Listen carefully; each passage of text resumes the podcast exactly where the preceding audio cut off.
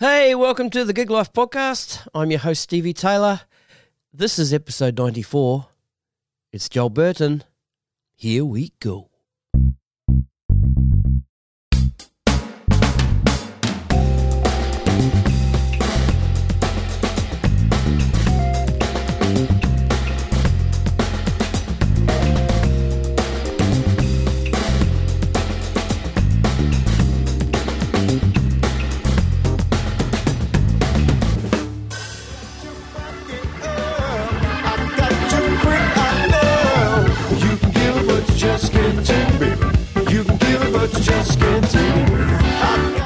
Today is bass player Joel Burton. Born in Sydney, raised in the far north coast of New South Wales, Joel's first instrument was trumpet before moving to bass guitar at the age of 14. After studying for a Bachelor of Music, Joel moved back down to Sydney. There he worked in music shops, managed a specialty bass store, gigged and gigged, turned pro, and hasn't looked back since. Joel plays in the Ray Mann 3, the Lachy Doley group, plays tons of corporate and pub gigs with different groups, has his own original project with his friends called Tenderfoot, and he recently finished up season 9 of The Voice as a member of the incredibly talented house band. Joel's a very laid back and humble cat, and with him, it's all about those supporting bass lines, the pocket, the space, and knowing when it's your turn to shine. Clearly, this makes Joel one of the most in demand bass players around. So, without further ado, ladies and gentlemen, please give it up for Joel Burton.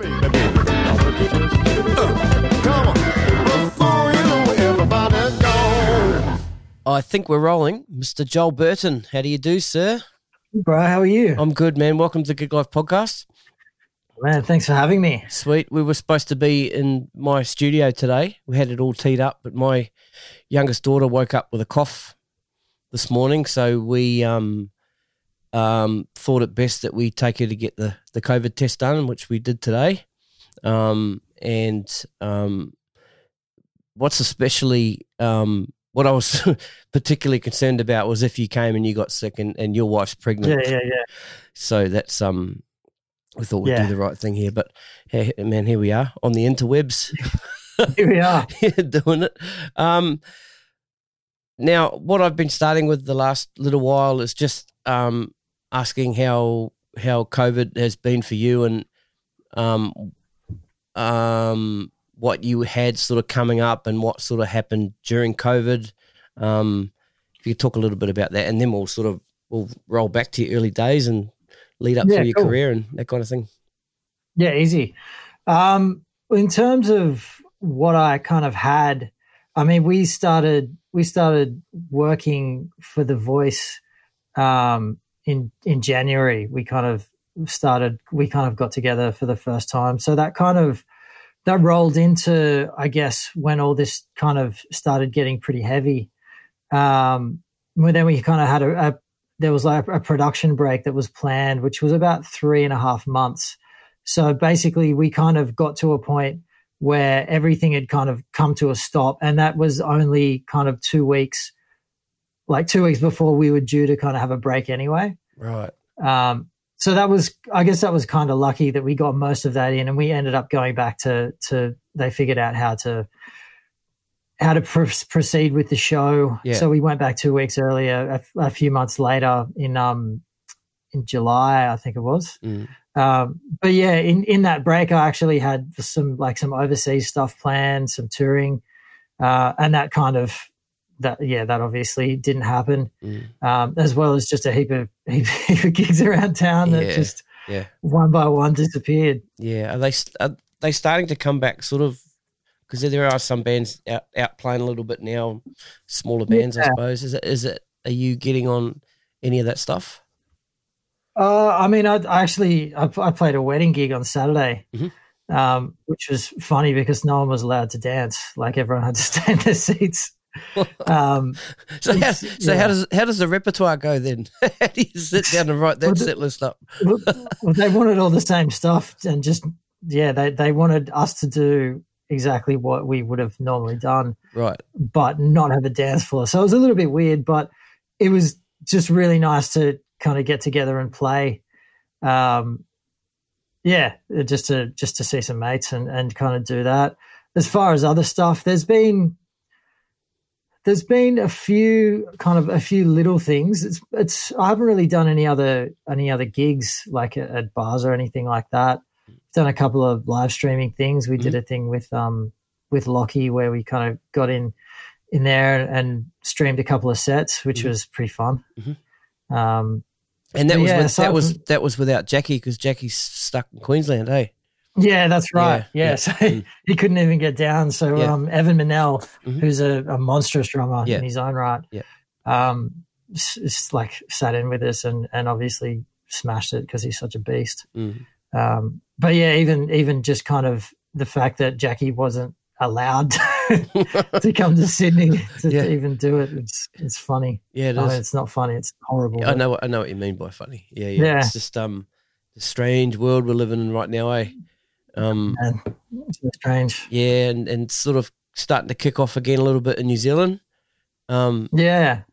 So yeah, um, yeah. Who who knows? Maybe we'll talk a little bit more about COVID a bit later. But you know, I, yeah, I, cool. I think everybody's maybe a bit fed up talking about about it. yeah, um, mm. it's it's been like you say, it's been so such a strange strange time. The thing that I've kind of tried to tried to do is is just keep in mind that probably won't ever have a break like this. Yep. Like it, again. Mm-hmm. So I, I guess trying to make the most of it and actually get some solid practice in, or just do some other stuff and um, yeah, I guess trying to see see a little bit of an upside in the in the in the break because mm-hmm. like I, I know that I mean since I finished uni I haven't not had a gig. right. I was going to ask how far it kind of went. It kind of went back. That that you know last time you had a break, or, or when did it all sort of sort of start for you? You know, with with gig wise. Um, but it sounds like you've been pretty full on. Yeah. Full well, on I mean, time.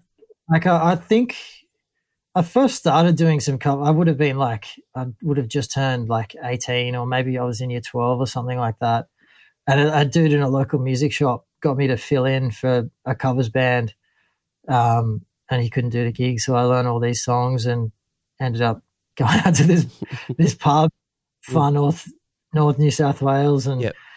doing this gig. And it was, I mean, it was, it was pretty fun. I don't really remember that much about it, but even, even when I was at uni, like there was kind of always there's kind of always stuff. Like if you if you if you weren't out actually gigging in, in bars and you were rehearsing and playing with mates and all that mm. kind of stuff. So mm. It's um it's definitely definitely pretty strange. Mm. We'll talk a little bit more about the uni stuff when we sort of get up to that. Um, yeah, yeah, yeah, cool. All right. Um. Well, okay. Well, let's look a little bit forward to now. Um, have you got sort of uh gigs and potential tours kind of kind of sitting there on the knife edge at the moment? Yeah, I mean, like there's there's plenty of gigs in the book. Yep. Like whether whether or not they happen is is another thing. Like my attitude is kind of like I, I believe that it's going ahead when I'm standing on the stage. Yeah, yeah, gotcha. That's cool. Just because everything's so changeable at the moment. Yep. Um, yeah, it's it's just a, a matter of like we'll just kind of see what happens. Mm. There's not really there's not really much I guess any of us can do right now mm. in in terms of trying to make things push things forward because there's so much stuff that's out of our control. So, mm. tr- like worrying about things that are not able to be influenced by by either myself or something I, I try not to do. Mm. Um, yeah. In so, regard- yeah, I guess we'll see. Yeah, in regards to um, how the government's kind of helping out musicians and stuff. I know you're you're one of the administrators on one of the Facebook musician Facebook groups that we've got at the moment. Um, yeah.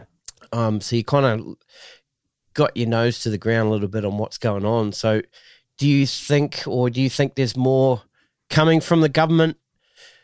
Um, it's kind of hard to say. I hmm. mean, in terms of in terms of what I know, I only, I only know as much as as the government releases on their yep. on their websites. Yep. It's yep. it's all it's it's I don't I don't really have any any kind of inside line. Um, so I guess anything that I, w- I would say is just conjecture. I mean, they've they've announced the JobKeeper and the Job Seeker extension thing, um, which is cool. I think, but it's a lot. Is it not a lower rate though? yeah, well, that's it. It's a Mm. lower rate, Mm. and I mean, there's there's different hoops that people are going to need to to jump through to qualify. Mm. I haven't I haven't really checked out all the the details of that Mhm. yet in terms of how that's going to play out. I'm Mm. I'm not even sure that they've released all the details Okay. of in terms of the requalification yet. So I guess that'll kind of I guess that'll come to light as as it does Mm. on that particular stuff.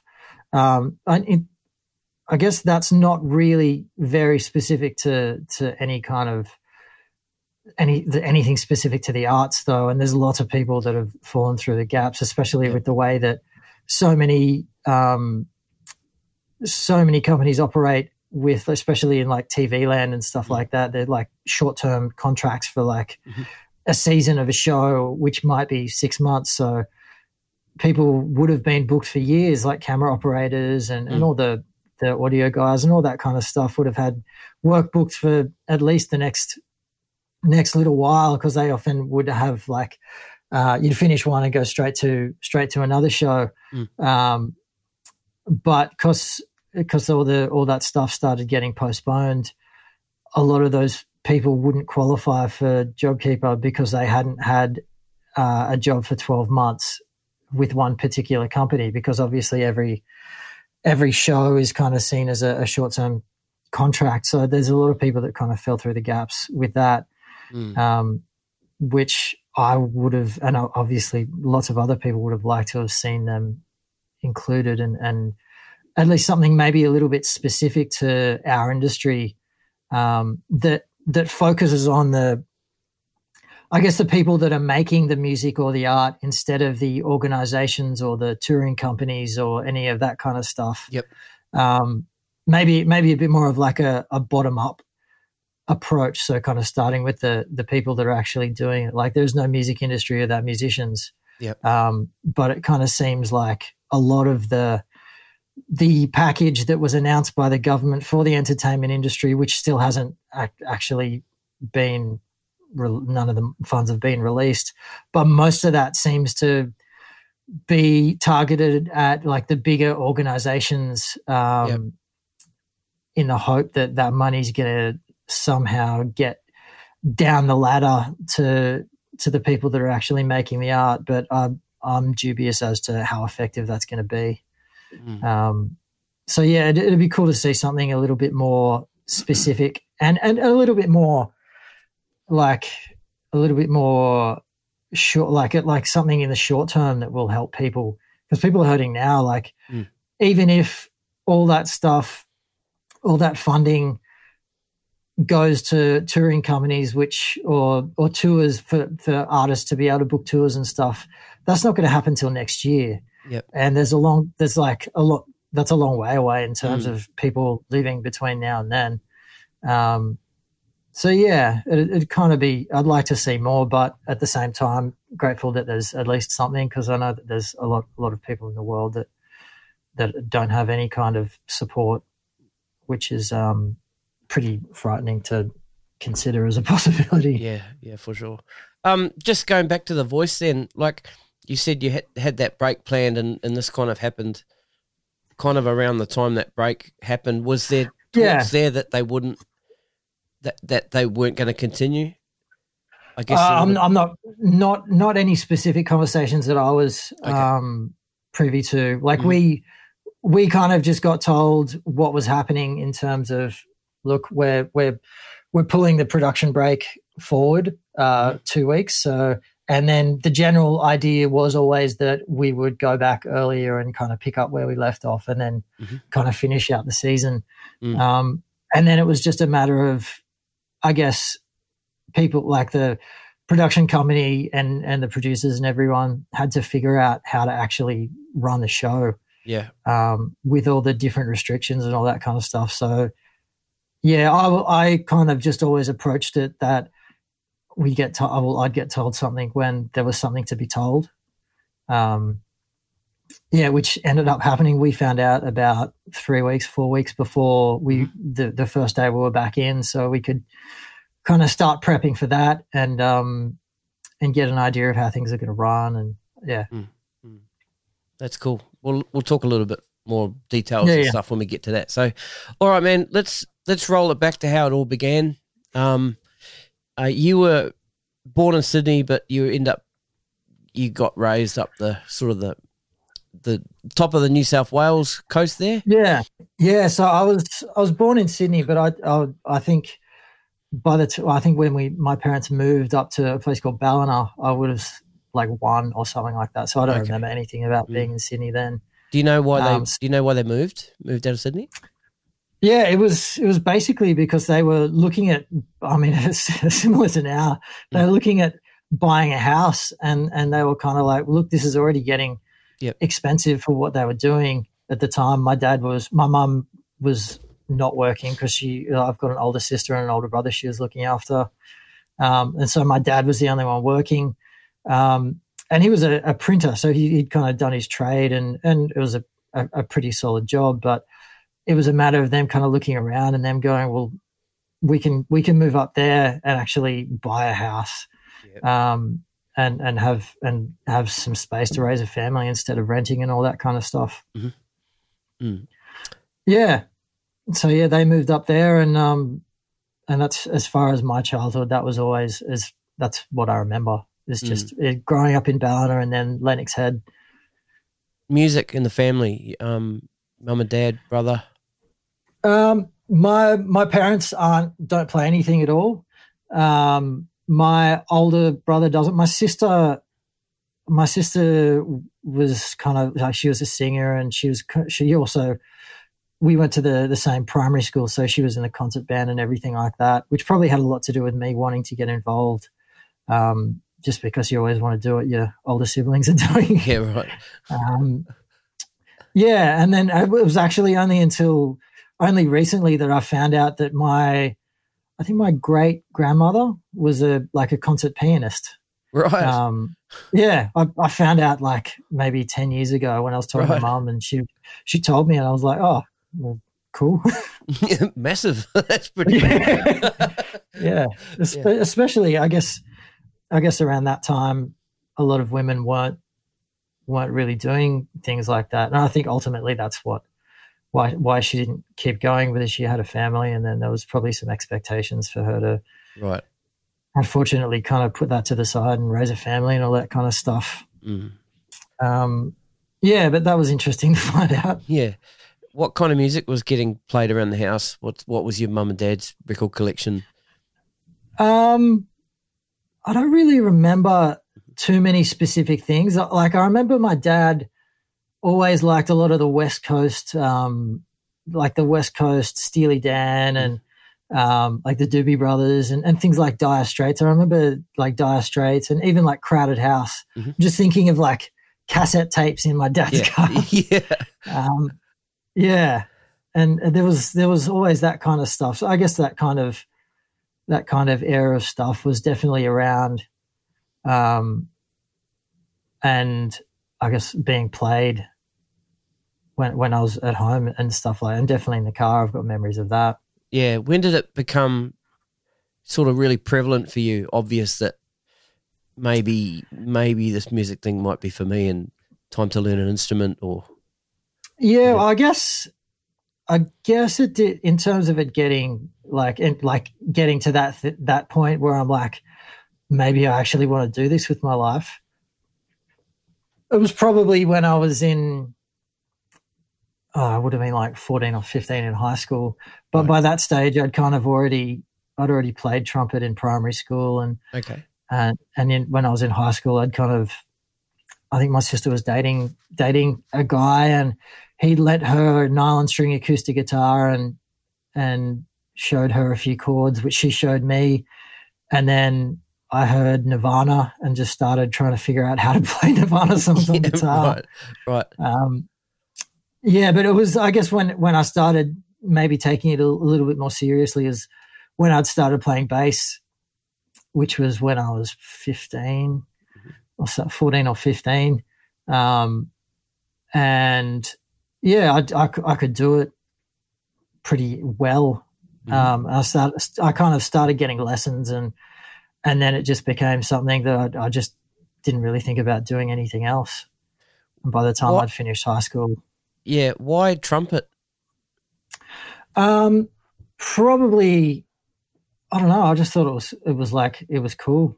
Yeah, cool. I think every, I think all the I think all the guys in the uh, all the boys in the in the primary school either wanted to play trumpet or drums, and I didn't really want to play the drums for some reason. Yeah. Um. So yeah, I, I for for whatever reason, I I think I I just kind of gravitated towards the trumpet. I was kind of was super lucky actually growing up in um in Ballina and, and the local primary school, just the, like the public school, had this incredible band program, like this concert band and stage band program.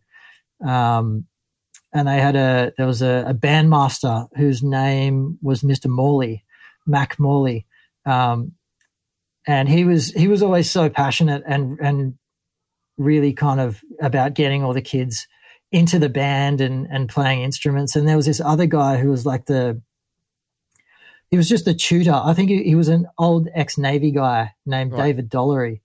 Um, and he just loved music. He could play every single instrument in the in the concert band, and he would be there at all the rehearsals and all that kind of stuff, and just kind of helping people out. Or if there was a particular section of the band that needed some help, he'd kind of sit in with them.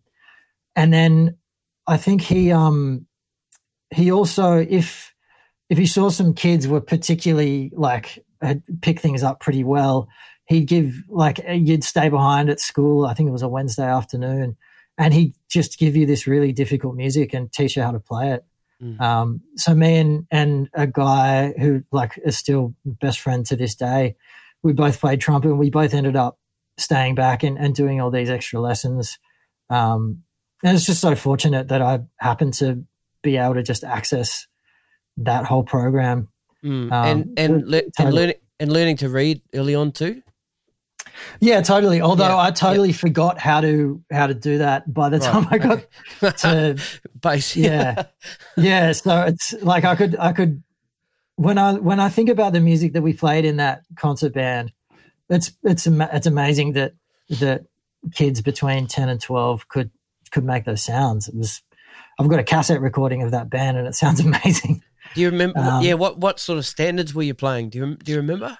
And and do you um, also do you also remember going away and listening to the original originals of those songs, or just learning what your your teacher no, I was just, teaching? I just remember learning the songs as as we had them, and then yep. like as I'd kind of it's funny as I'd grow up and I'd be listening to the radio, a song would come on, and I'd be like, "Why do co- I know this?" It's a cover. And it's because yeah, it's a cover of our school band, man. Come. and it's because um it'd be like we like you'd play songs like "When I'm 64" by the Beatles or yeah. Penny Lane, yep. um, or even things like "Boogie Woogie Bugle Boy." Mm. Um, that was all kind of stage band stuff. And then, like as I'd grow up and kind of travel through my, I guess, my musical development, these things had kind of come up, and I'd be like, "Oh, that's that's what this song is." Of course. Um, and there's like with the concert band, there's lots of soundtrack stuff. Like I think we did the the Lion King and. Mm probably Phantom of the Opera and some stuff like that, and then mm. some other songs that, I, yeah, I, I don't even know what they were from. Mm. So once primary school ended, you know, you you started high school. Um, what were you kind of doing in between that time of, you know, finishing playing trumpet and before you you picked up the bass and started again? What kind um, of filled that? And how much time were we talking about there? How many years? Well, I stopped. So in year six, I finished trumpet. So I would have been 12 when I finished in, in like primary school. Yep. Um, then I went to a high school that wasn't in Ballina. It was actually in Lismore. Um, and which ended up being another kind of stroke of luck. But um, they had a concert band, and I remember going to the concert band rehearsal, and and they just weren't very good. Um, and I, I just kind of sat in into the, the first rehearsal. I was like, oh, this sounds really bad. I don't want to do this. Yep. Um, so I just kind of told the teacher I wasn't, I didn't want to do it and I wasn't interested. And then I think in year eight, so I would have been turning 14 that year. Um, we, music was an elective that we could take. Um, so it, I was I was doing that again, and at the same time, kind of like I said earlier, my sister had kind of there, there was a guitar at our house, and I'd kind of learned how to play. I think at E minor and a G. Right. Um, so I kind of I knew I I kind of knew the easy way to play "About a Girl" by Nirvana, so I thought that was pretty cool.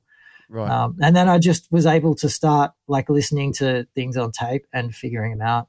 Mm. Um, and then you'd go to like the the local news agent and kind of look at the ultimate guitar book and if there was a trans a Pull- pull transcription, kind of like Yeah, try and remember it, and then go home and practice. yeah. right. No mobile phones. Can't snap those pictures, eh? yeah, exactly. And man, Yeah. and those books are like ten bucks. That's a lot of Yeah, money for it. That's right. That's right. Um, Um, when so yeah, and then sorry, go on. no, no, you go. You can go. I was I was just gonna say I was um I was kind of I I guess I'd, I I was playing guitar then, and I had an electric guitar and I had a, a band with some schoolmates and we used to hang out and write songs and rock out and and all that kind of stuff. Um, so yeah, I guess I was always playing music. It was just not the same thing Okay. um, obviously the concert band stuff, and then just making up shit with my with my mates in year seven and year eight. Um, yeah, and then as far as starting playing bass, um, same deal. I was in I was in music class, and I just finished. Like the class had just finished, and I was sitting there just strumming a, a guitar, and one of the other music teachers walked in and was talking to my music teacher. Uh, and then after that, he kind of came up and, and said, oh, oh, that sounds cool. Are you playing? Um, and then that was kind of it. Then the next day, the next day I saw him at, at like lunchtime or something, and he kind of he told me to tuck my shirt in or put my socks up or something like that. And I, I did that. And then he's like, oh, and, and do you know how to play bass? And I'm like, I, I don't know what you mean. Like, I, I've never played a bass in my life. And then he's like, all right, come, come with me. And so we, we went to the, one of the music rooms and he handed me the bass and he's like, all right, do this.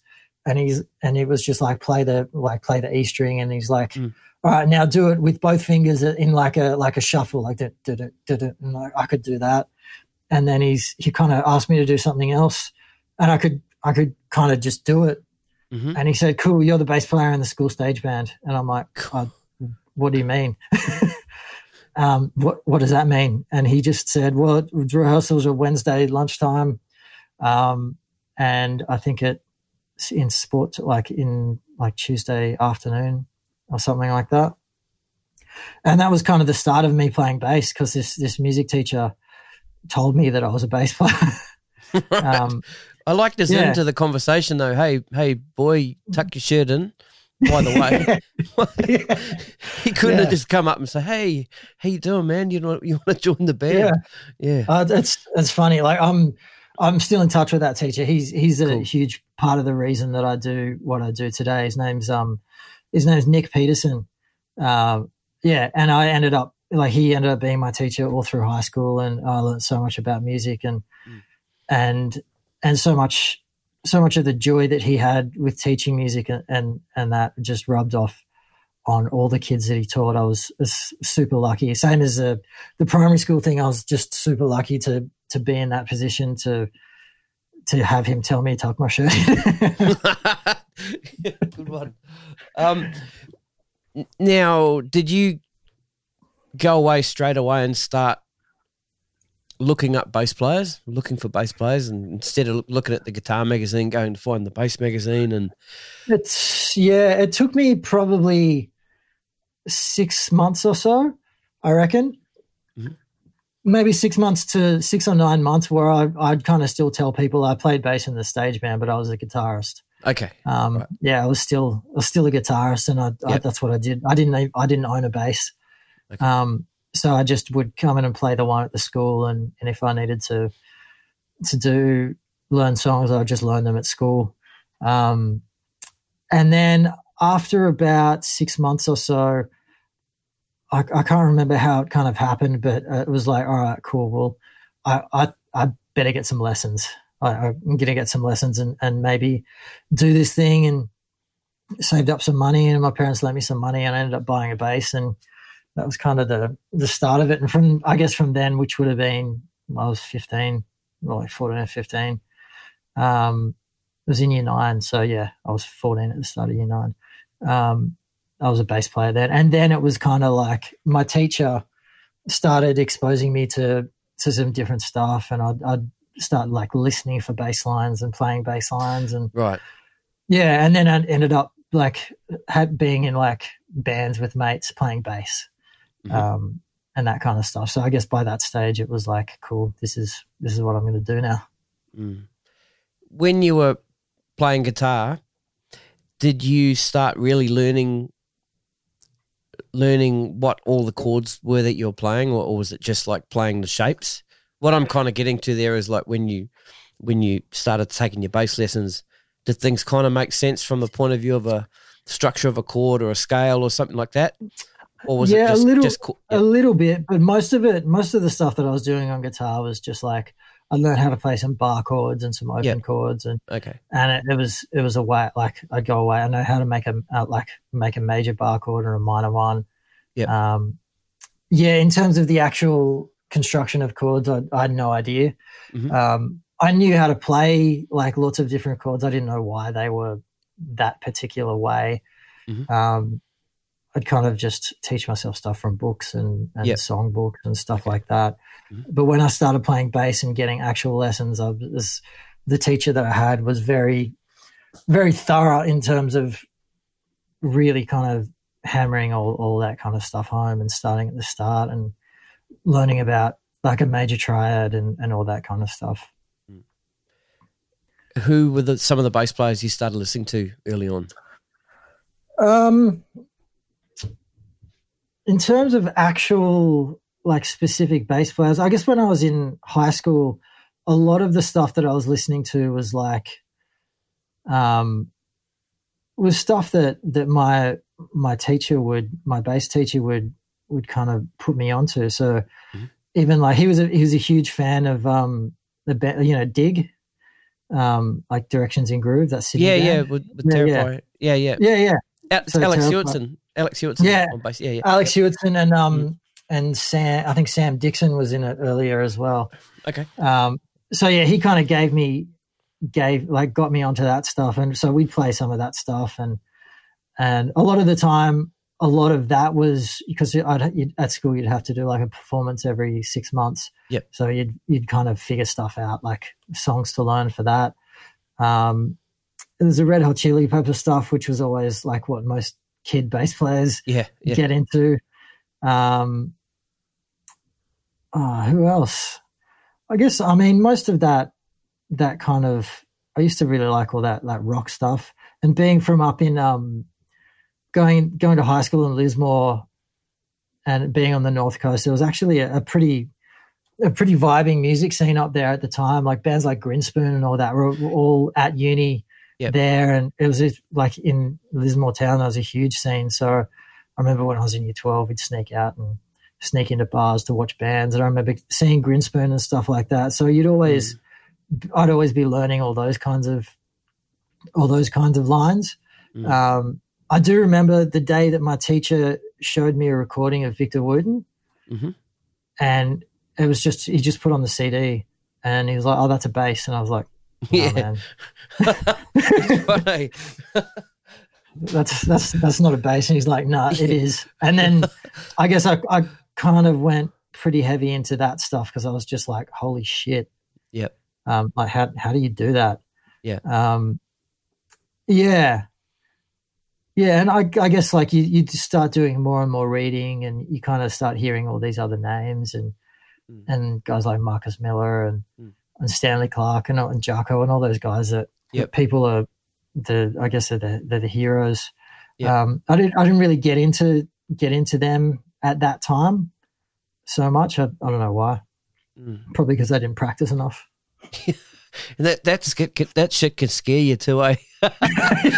you Oh, can take it two ways. It can make you go and practice harder, or, or just put your bass away. it certainly does. Yeah, yeah. Um, now, when are your sort of early memories of um first gigs, like paid gigs and stuff like that? Yeah, I think the first the first pay gig I did was in a place called Casino, which is like west west of Lismore on the north coast. Um, yeah, and, and that was a, a guy in a local music shop that I'd kind of come to know just from being like a local kid that liked to hang out in music shops. Yeah. Um, he kind of he had a gig and he couldn't do it, and he was like, "You'd definitely be able to do this gig."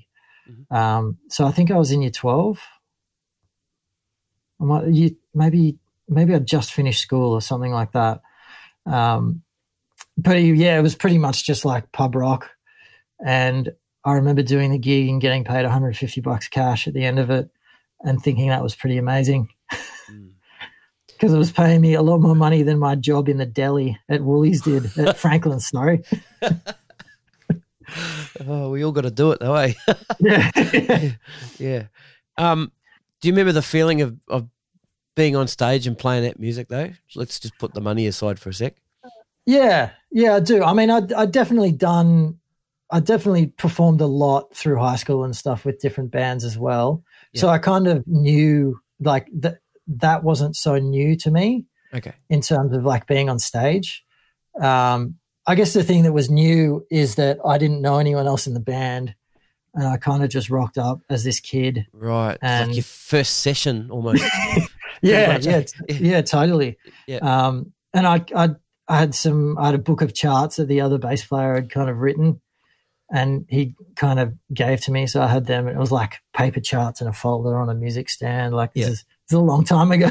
Yeah, no yeah. iPads. yeah, yeah. um, yeah. So I think, I mean, I, I'd practice the songs a heap, and I kind of felt like if there was a chart in front of me, I, I didn't really, wasn't really worried about not knowing the songs. It was just trying to, I guess, trying to see what happened. Mm. Um, I didn't, I didn't really know anything about. I guess the stuff that you learn, the more that you do it in terms of like how to lock in with the drummer, Mm. um, and like how to listen to everyone and how to play as a band. I, I don't, I, I mean, I definitely wouldn't have been aware of all that kind of stuff. Yeah. Um, I was probably just hacking away through Yeah. through these songs, but Yeah, yeah. I mean, they they seemed happy, and I ended up filling in with that band a couple of other times, um, which is yeah, which is funny to to think back to now. Mm. I hadn't thought about that in years. That's the whole point of this. Tickle the memories. All right. So where where to from there? How we start to progress? yeah, so I guess straight out of high school, I went straight into uni. Okay. Um, did a music degree up in Lismore at No, I was going to say, is it still up there? Yep. Yeah, um, I didn't want to go there because I'd kind of spent so much time in the area. Um, but I want I the uni I wanted to go to in Brisbane. I went and auditioned, and and what seemed super positive at the end of the audition ended up I didn't end up getting offered a place there.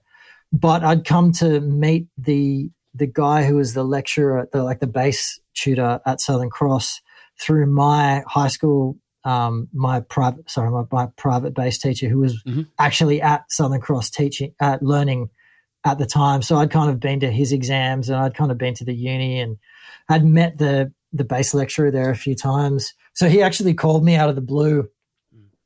Um, like I think after the first round of uni offers came out and I didn't get a place in Brisbane, he kind of called me and said, "Hey, I, I just saw that you had you didn't get into the the Brisbane place you wanted to. Um, just wanted to let you know that there's a place here for you um, if you Mm. want it." And I kind of at the time, I I kind of had my heart set on moving away from home and and just experiencing something different.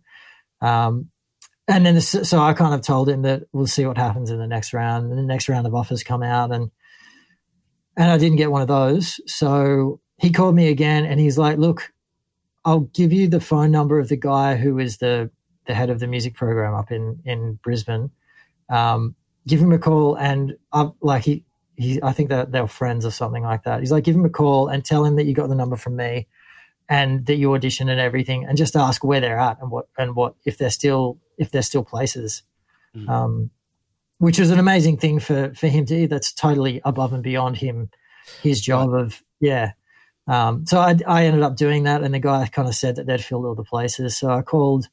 Uh, his name's Greg Lyon, who's the the the bass teacher at Southern Cross. He was. um, I called him back and I was like, "Cool, look, what do I have to do?"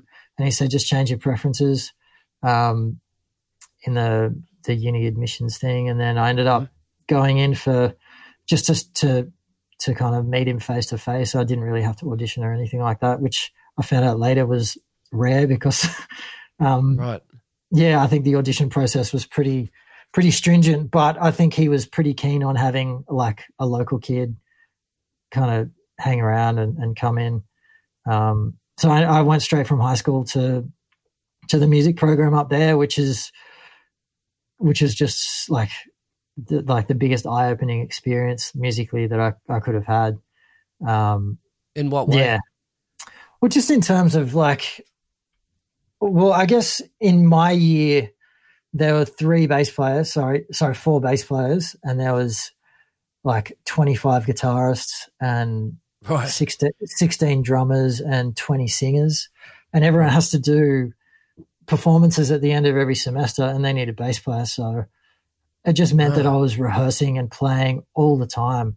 Yeah. Um, so you just get you just get so used to playing so many different types of music with so many different people, um, and you kind of get good at rehearsing and learning stuff. And it's just just playing, just playing and being exposed to to so much of the music, um, so so much music that I'd never been exposed to as an 18 year old kid from northern New South Wales. There's just there's obviously just so much stuff that you don't know.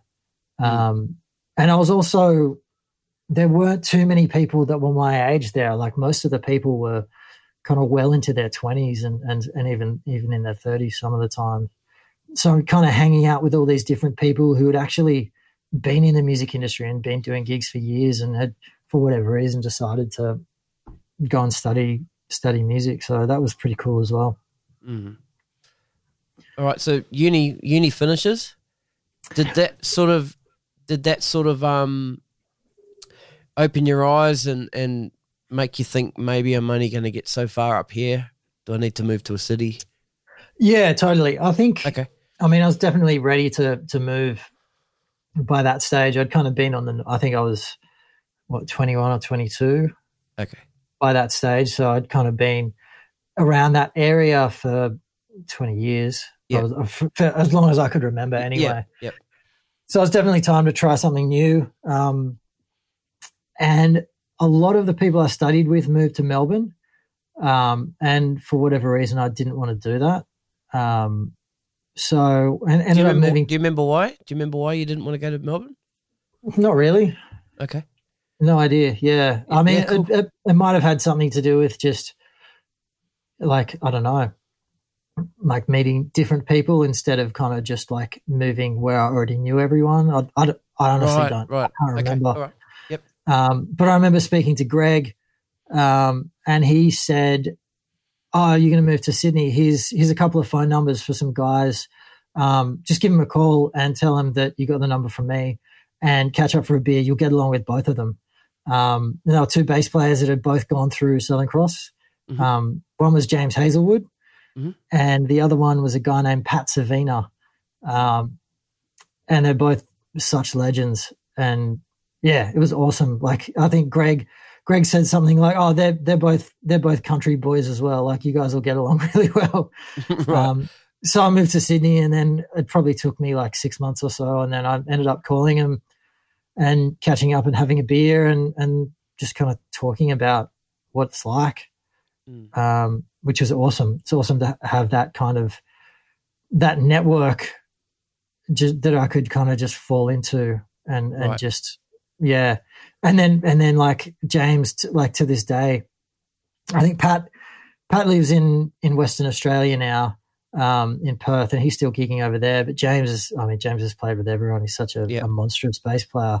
Yep. But to this day, I still get I still get calls from people um, that James has given my number to um, to to fill in for him, or he can't do it, so he's he's for whatever reason they need a bass player, he can't do it. Um, yeah, which is it's I mean it's so lovely that that happens, Mm. um, especially from a guy like that. He's such a such a weapon and such a genuinely lovely dude. That's great. Now, what year I'm just trying to think of trying That to see will- the time. What year did you come down to Sydney? I think it was 2005. Okay. Yeah, around 2000, 2005 or 2006. Yeah, kind of, I think it's 2005. Um, yeah, so I moved down to Sydney. I got a job working in a music shop um, just because I need a job. Mhm. And then I was doing that for a while. And then one of the, it's, it's funny, I can, um, I can trace pretty much all of the gigs that I do now back to one gig. Really? Um, yeah, yeah, it's it's pretty wild when when I think about it like that. But there was one of the um one of the guitar tutors in that music shop was a guy named James Kelly, and he kind of just came in one day. He's like, "Hey, man, I'm doing this gig on Friday. Do you want to do it?" Mm. Um, and I was just like, "Yeah, cool, sure." Um, and it was in Balmain at the the Town Hall Hotel. Yep. Yeah, it was it was there, and it was just band like a a seven piece band just playing like funk and reggae and Mhm. and that kind of stuff. And then from that, I started getting like a like the keyboard player um, called me, and I did some gigs with him. And then the singer called me, and I started doing some more stuff with him. And and then I, you just yeah, it's it's wild how it, it kind just of all- goes. Yeah. yeah, So James James Kelly uh, is is is that not Jim? Is that not Jim Kelly? it's a different legend- a different, guy. Okay. Right. Okay. I just Yeah, needed but- to, I just needed to clarify that. Yeah, it's it's also even more more hilarious because James, who you, who also gets called Jim, Yep. went to Southern Cross and learned guitar from Jim Kelly. So Jim Kelly's, It's a fucking Yeah. strange world sometimes, eh? yeah, yeah. It's, I was kind of like, oh, this is so wild. Yeah. Yeah. Um, yeah, and there's like I think I think Carlos Adura was playing drums. Uh, Sam Boyd was playing keys. Um, ah, I can't remember who the horn players were. Jim was playing guitar. I think the singer was a guy named Sid. Um, yeah, and it kind of all all ended up just kind of spreading from there. Yeah. Now the the music shop gig was that was that your the gig uh, the gig at the the bass people or did that come a bit No, later? no, that came Okay. later. So I worked in a Okay. in a shop, a music shop in Willoughby, um, Okay.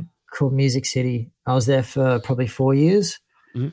and and then I, I don't really I don't know how I kind of came across the ad, but there was there's an ad looking for people f- like for a, a bass specialty store that was going to open up, and I was kind of like, well, I kind of know how to work in a music shop, and I'm a bass player, and that probably sounds a bit more fun than what Mm. I was doing. Um, so yeah, I applied for that and ended up being given the given the job of the manager. Oh, just like Um, that. yeah, yeah. yeah, that that was. uh, They were like, "Do you want to do you want to be the manager?" I'm like, "I I don't know how to do that, but sure." Um, and I ended up doing that, which is which was awesome. And there's, st- there's still relationships that I have to this day of people that I've met when I was running that shop, both both people like other players and stuff like that. Right. Um, and also like companies like the the companies that I, I I've got endorsement deals with now. I met a lot of those guys through running that music shop. Yep. Um, yeah, so it's kind of it's it's interesting how it, it all ends up being works working out together. But yeah, so that was 2000 and I think the end of 2007 was when December 2007 was when we kind of first opened the doors. Mhm. Um, and that kind of went all the way to 2012.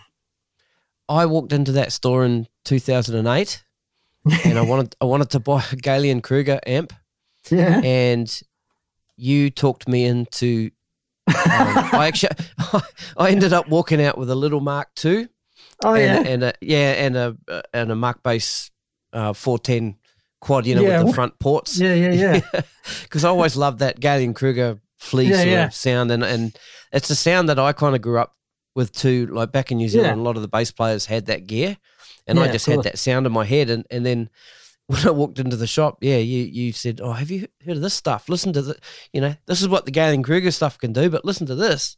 And I and there's a there was a couple of filters on the little Mark Yeah.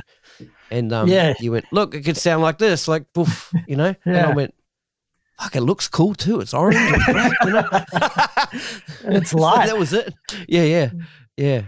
Yeah, wow. Oh wow. Yeah, there's. There's, see, there's, a, there's another connection I didn't Another connection. Yeah. um, now, um, so you said that sort of, um, I mean, that sadly closed in 2012. Yeah. Um, yeah. Can you talk about um, how that sort of came about closing? Was there was it things like um, sort of people buying stuff online? You know, No, you had it was Ellen's, kind of- Ellen's. I mean, we we kind of we we used to import a lot of stuff, so we were kind of pretty pretty savvy to the the reality of buying stuff online, especially because a few years in there were a few years in there where the Australian dollar was over parity with the US, so it was like Yep. buying stuff in the US was so cheap. Yep. Um, so we kind of always had maintained a pretty decent online presence. It was more that the guy who owned it, he he set that shop up because he kind of had a dream to own a a bass specialty store that was like a really high end hi-fi store. Um, and so he was, I guess he was kind of just ticking a, a thing off his his bucket list and it got got to the point where he'd done that and i could kind of tell something was going to change i was i was probably getting a little bit i don't know like i don't know what the, the phrase is you you kind of get like itchy feet or something like that i kind of I i, kind of felt mean. like yeah. i needed a i needed something to change and i could feel that something was going to change anyway Okay. and he'd just been overseas. He came back and and him and I had a meeting, and he kind of told me that he wanted to to get out of it, and he said that he offered he offered to sell it to me, Mhm. um, and I kind of I did I kind of knew straight away that I didn't want to do that. Um, I think if I had been ten years old, I think I was twenty eight at the time. I think if I had been ten years older, I probably would have said yes and and Yeah. Right. and changed it. But I kind of hadn't ever since I'd been in Sydney. I'd always kind of had a job. Um, Okay. I never tried to give it So a we, so you weren't, yeah, you, weren't- you weren't a you weren't a pro mu- muso at that stage. yeah, yeah. I was still. yeah. I mean, I was gigging, but I, I hadn't. I kind of always had this day job, and so I hadn't really done Gotcha. much touring or Gotcha. anything, and just stuff that I wanted to do, um, which I knew that I would regret if I didn't at least give it a crack. Mm. Um, and and was the was the store successful when it was like at at the time that he came in to sell it or offered it to you? Was it was it still doing really well? Yeah, it was. It was doing okay. Um, yeah. Okay. Right. I guess the thing that it needed to like some changes needed to be made uh, to to really get it kicking ass. Okay. Um, and that's I guess I I knew what those changes would be. Yep. Um, and I just wasn't prepared to to Sure. do that work at the time. And he Sure. he obviously had some other plans for what he wanted to spend his time um, and his money on because it was. Mhm. Ultimately, all, all his money that I would spend every month buying all Sure. these Right. guitars and amps. right. Right. Um, yeah, so it just it just it seemed like um, it seemed like he could try and sell it as a business, or he would just run it down and, and slowly kind of just move the stock out until it was at a point where it wasn't really worthwhile having having the the doors open any, anymore. So over that next year, it kind of went from uh, we had three shop fronts on Parramatta Road. Mm. Um, we kind of went from three down to just one in the end. And uh, as Mm. as we'd kind of sell more stock, we'd kind of realize that cool, we, we we can fit we can fit three shops into two now. Um, And then by the end, it was just there was one left. Um, and I think for the last like uh, like seven months, it was just me in, in there every day. Yeah. Right. Right. Um, yeah, which got a bit lonely, but I got lots of lots of practice done. oh, that's cool. That's cool. um, Sussing out all the gear as well. That's great. yeah, Mm, mm. yeah, Okay, so- it, it finished. Mm. So, as soon as the shop finished, I mean, obviously you knew it was you knew it was coming. Were you setting yourself up at that stage to to go pro? Did you have some gigs lined up, and were you Yeah. putting yourself out there to be available a lot more? Yeah, well, there was lots of people that I was kind of already working with. Yep. um, like quite a bit, and they all kind of knew what was happening, and they also knew that I was probably a lot more available and a lot more flexible um, in terms of being able to be away and all that kind of stuff uh, because of the what was happening with the shop. Even in those last few months, the owner of the shop was kind of he was cool. He's like, if you need to go away or something, just like just arrange for one of the other guys to just come in and, and open and run the shop for that day. That's cool. Like, mm. um, so yeah, I guess by the time that the doors actually closed, I was, I, I had gigs in the book and and everyone kind of knew. Well, other people that I knew that I worked with regularly knew that I was going to be around a bit more. Mm. Um, yeah, and then it, it kind of just it kind of just went from there. I think like a month later or something, I got offered a tour with a with a blues artist, um, which was kind of went went around the country and um, and just bits and pieces like that. Yeah, and you just kind of I don't know, just figured it out. Mm. Hey, I hope you're enjoying this episode of the podcast. As you know, the Gig Life podcast is free. You don't have to pay anything ever. But if you find the value in the Gig Life podcast, you can donate or leave a tip. Go to the thegiglifepodcast.com, click on that donate button, and give as little or as much as you like. And just know that anything you give will go back into creating great content for this podcast. All right, back to the episode. Um, Ray Mann 3. Yeah when did that come about? So that was that I started um I started filling in for Byron, um, who was the original bass player in that band. Yep. Um, I started fit, depping for him. I can't remember what year it was. Probably like 2012, sometime around there. He was he was the original voice bass player, wasn't he? Did he play the first? I think he. Played yeah, yeah, he yeah, did the right. He did the first first couple of seasons. Yeah. Um, yeah, and then he got so he he was doing the Ray Mann thing, and then he got the John Butler gig, and then yep. he just ended up that that's kind of that was all pretty pretty all consuming. So yeah, I'd been filling in up until that point, and then I uh, Ray just kind of asked me if I just wanted to do all the gigs. Um, that's cool. Yeah, which I definitely wanted to because it's so much fun. mm. And how long did you do that for? Uh, well, still, whenever Ray lives in Berlin now, um, which right, he has, okay. has done for the last uh, probably like four, four years, four or five years. Okay, so whenever um, he's back, or whenever he's got something going on. Yeah, so he mm. he kind of comes back. It's kind of been once a year. Um, cool. He comes back once a year, and he he flicks us a message about a couple of months out when he's kind of planning it, and and he just says, "What do you reckon, fellas?" And we yeah always just so keen to just get together and have a play.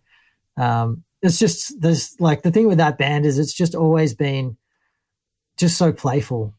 Like there's there's there's so much interaction with the band and and playing in a trio as well.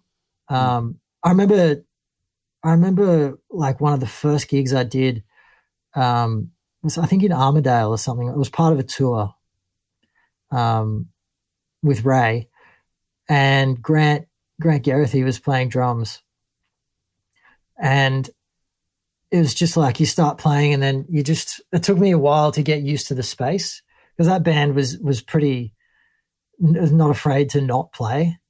Mm-hmm. Um, like there oftentimes there, there would be no one like it'd just be like a kick drum every couple of beats. Uh, like mm. you'd break break things right down to nothing and mm. and jam. So I, I remember getting used to like I I remember definitely noticing that there was so much space and then learning to not feel the need to put anything mm. there. Um, mm. which was it was it just made it so much more fun once you once you kind of get past that urge of just going oh shit nothing's happening maybe i'll do something stupid and play too many notes mm. um. You start playing with each other and, it just becomes so much fun and those gigs were always just, and they still are, just most of the time it's just us laughing and and playing around. And there's so many little little things that happen, or someone will do something, and you'll decide to to go with that, and then the song will go in this whole other different direction, and and Mm. then somehow it'll it'll end up back where you started and stuff like that. It's so so Mm. great, so much so much music, so much musicality. Yeah, you're talking about, you know, um, dealing with that space, and that uh, I'm sure that sort of would have got ingrained in you. I've been listening to your your um, Tenderfoot albums the Oh, last cool. couple of days.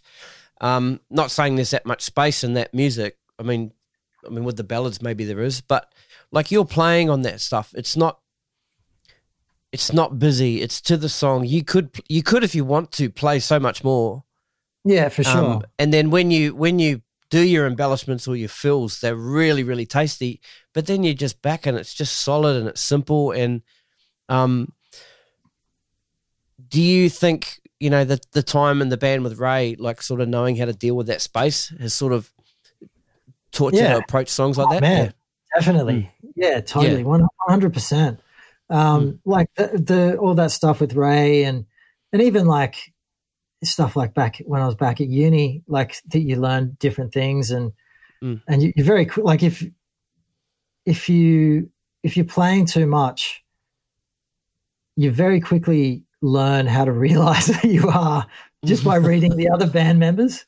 Um, Right. Well, at least I did. I mean, I, I, I remember definitely a few times at uni where I'd, I would be playing, and then you kind of, you kind of realize that everyone else, like someone else in the band, is kind of just like, no, man, like that's not it. Right. Like the, the drummer might be like digging in and going, no, man, this is where this is where we're at, or something like that. Um, All those kind of lessons. But in terms of like, yeah, I mean, you kind of say, like, like you say with the the tenderfoot stuff, you could you could always play more, but Mm. like there's there's oh, it's a bassline. I, I like playing bass lines. Yeah, yeah, yeah. Certainly a bassline player, if that makes sense to the people Yeah. listening. Yeah, you really, you really are like master at it almost. You know.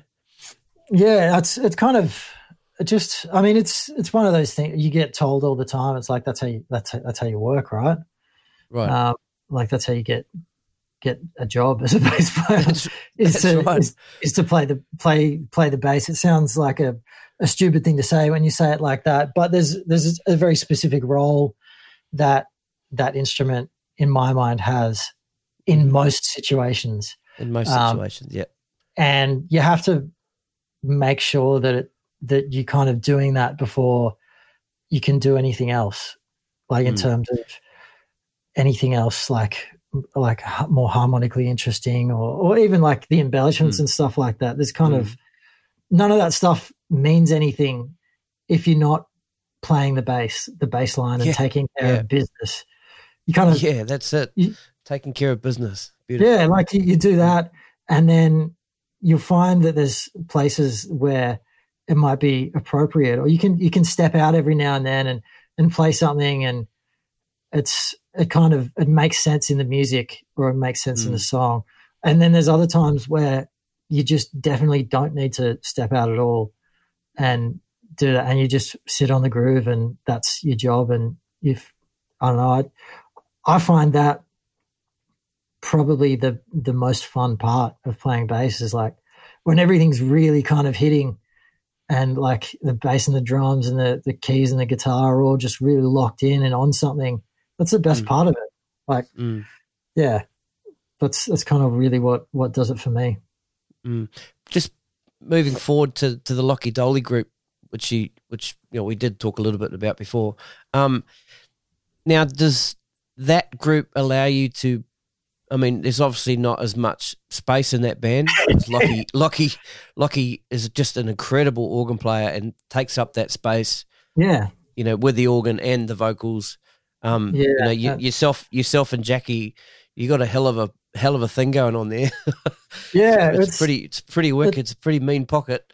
But do, do you in in that band um, get that little bit more? Uh, I'm not going to say space. Um, opportunity to play a little bit more. Yeah, totally.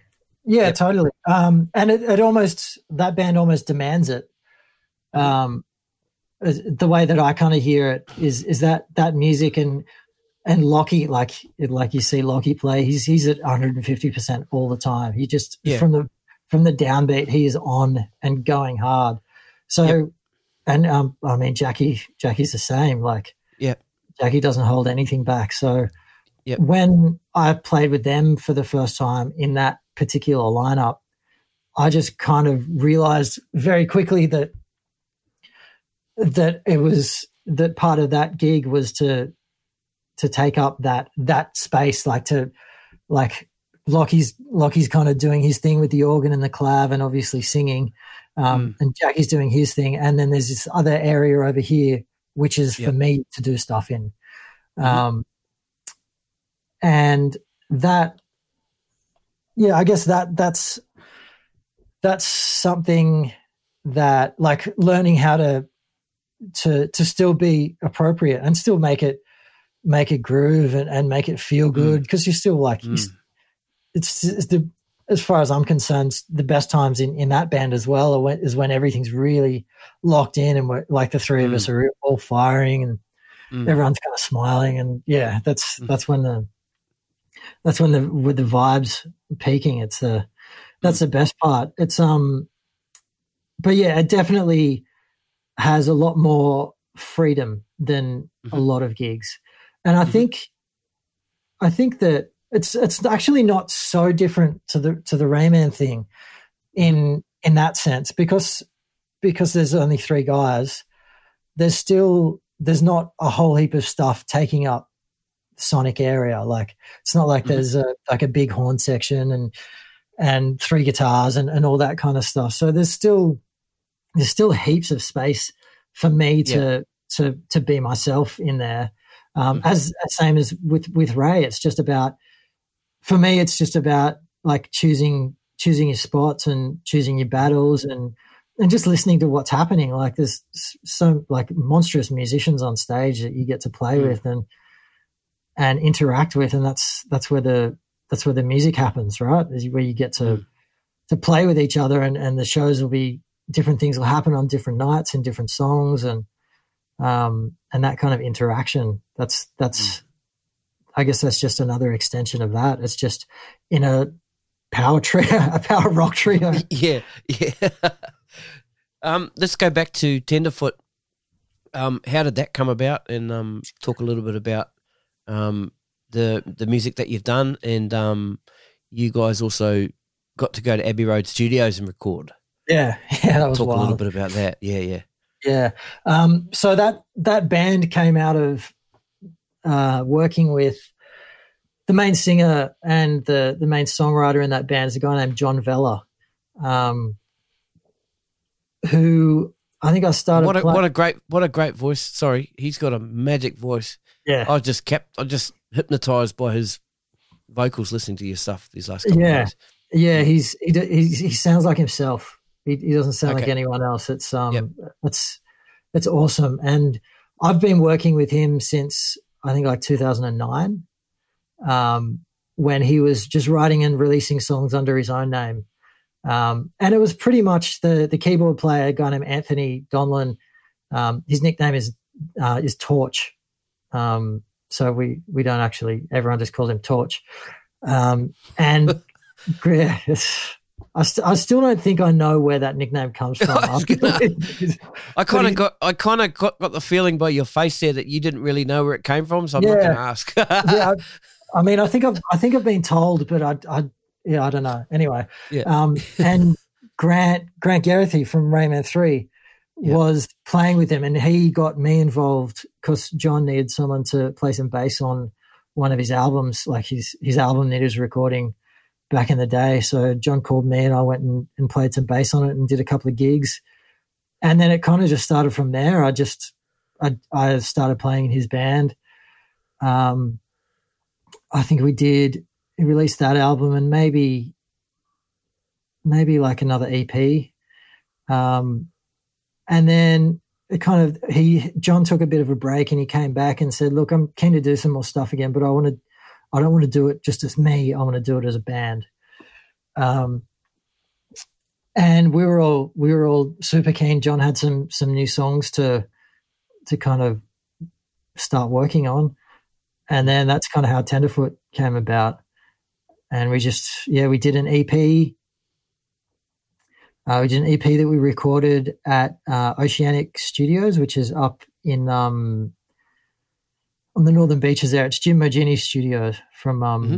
Midnight Oil, and we did.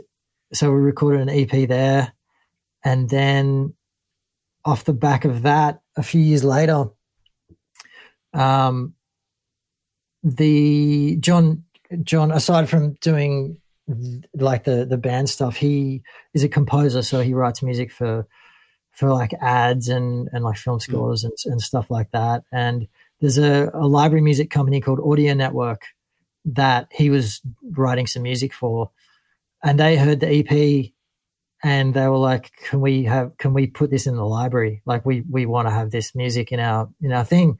And at the time, we were kind of we're a little bit reluctant to do that because we were we were kind of talking to some managers and and there was some very kind of early discussions with some labels and stuff like that. So we were not so keen on that at that time. And then they were like, "Cool, that's that's cool. What do you guys think about doing another album?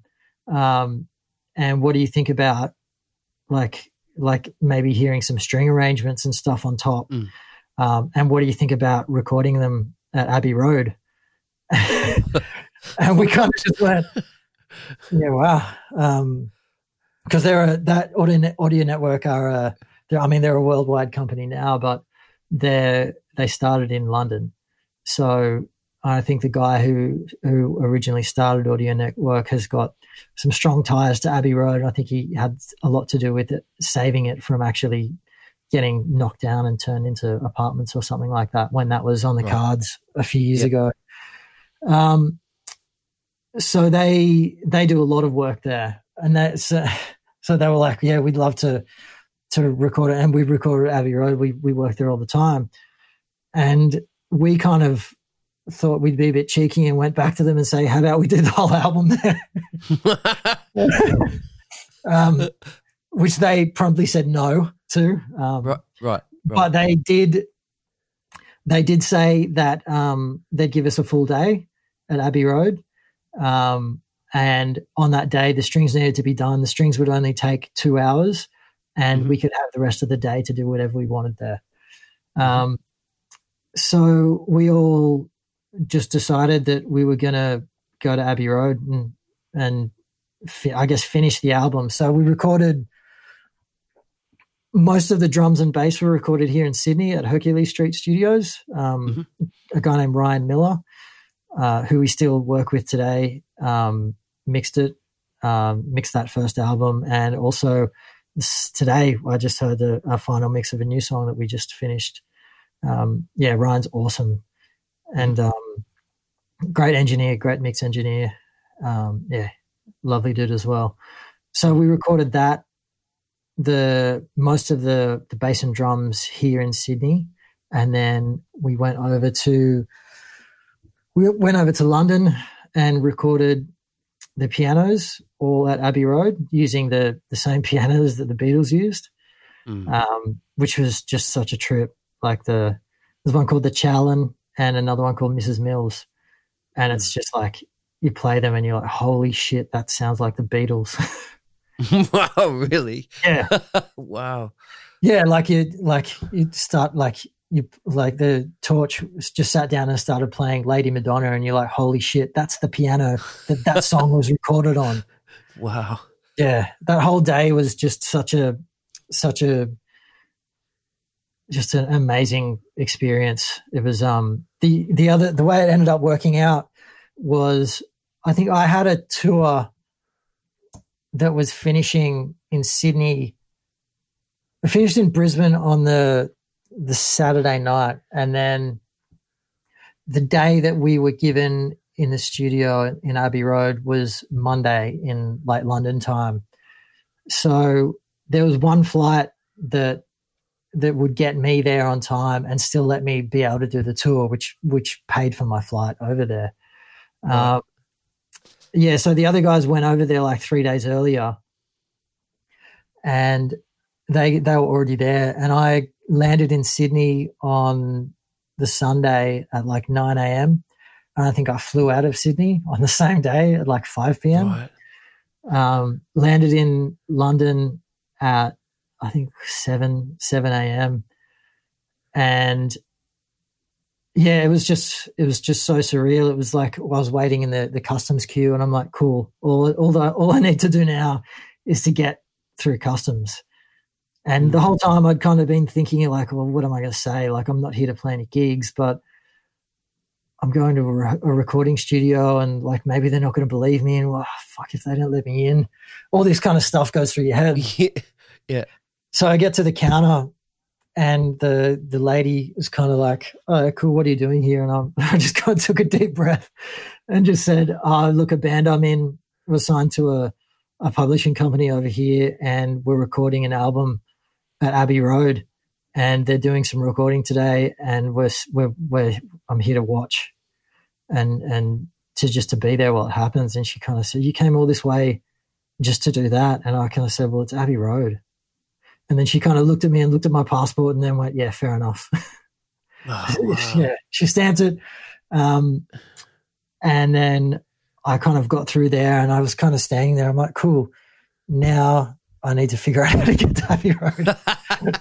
um, which ended up being fine. I think I caught a, I caught a, a train and ended up just down the road and, and walked up. And you kind of, you get there and the like the big gates are closed and there's all these people there just like standing at the gates and people are walking across the road and getting photos and all that kind of stuff. Yeah. Yeah. Yeah. So there's like people just standing at the gate. They're like two two people deep, and I I think I was probably stood there for about ten minutes, just at like Yeah. outside with like with a suitcase and like a bass, and I was like, oh, I should probably just go in, right? so you kind of ask, just ask people. Oh, sorry, I just need to get through. You, people are just like, how come? Why is he going inside? And I think I um I walked I'm inside. with the band. I'm with the band. I walked inside and there's a guy there who just must be like his job is to just guide people who have never been into Abbey Road before in and point them in the right direction. I walked in and he, I, was he was like, "Hey, oh, hey man." He's like, "Oh, first time here." I was like, "Fuck, you can tell." um, and he's like, "Oh, you you must be with the other Aussie boys, right?" And I was like, "Yeah." And um, he said, "Oh, they're down they're downstairs at the moment having some brekkie." Um, just head head down those stairs just there. So there's a on the down the stairs at Abbey Road. It's a huge place. Like there's it's a massive complex. Is it really? Right. Um, but downstairs, there's like a cafe during the day, and then it gets to like six or seven p.m. and it turns into a bar. Um, yeah, like they've got like beer taps and all that kind of stuff. But during the day, it's just like you do, like. So we sat down and we all had some had some breakfast, and then we went upstairs and spent the day in Abbey Road. And I ended up retracking one of the bass things just because I was at Abbey Road and there was no way I wasn't going to not record yeah. anything. Yeah. Yeah. Yeah. Of course. Um, so we did that, and we did all the the pianos. There's actually one of the songs on the album. It's called "Life's Not Perfect." That's actually recorded in the studio at Abbey Road with John just singing and playing. Um, Mhm. That was just yeah, like we, we were just like let's just do that. Um, and so like we were all kind of taking turns with the camera, walking around. And then, so he's doing that. And there was this like little mezzanine section that I was standing on above taking pictures. And I didn't realize that you could actually hear the camera shutter. Um, so, in in the rec- in the recording, if you listen at the end of the song, I'm gonna I'm, I'm gonna he- listen to it again. once he Yeah. finishes, Yeah. You can hear like a, like a camera camera shutter. And that was me taking pictures. Uh, it, was, it was just one of those things that like we listened back in the studio and I was just like, oh man, I'm so sorry. And he's like, nah. No, you're not. No, you, nah, nah. You recorded that at Abbey Road, man.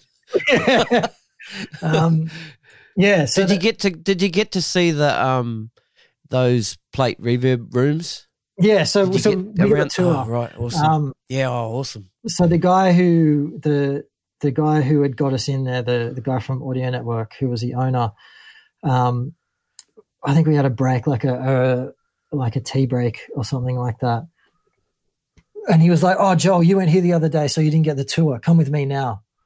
Awesome. Um, and he's just like, um, "Cool. So you're not allowed to you're not allowed to take your phone out or you're not allowed to to take any photos, but I'll show you all this stuff.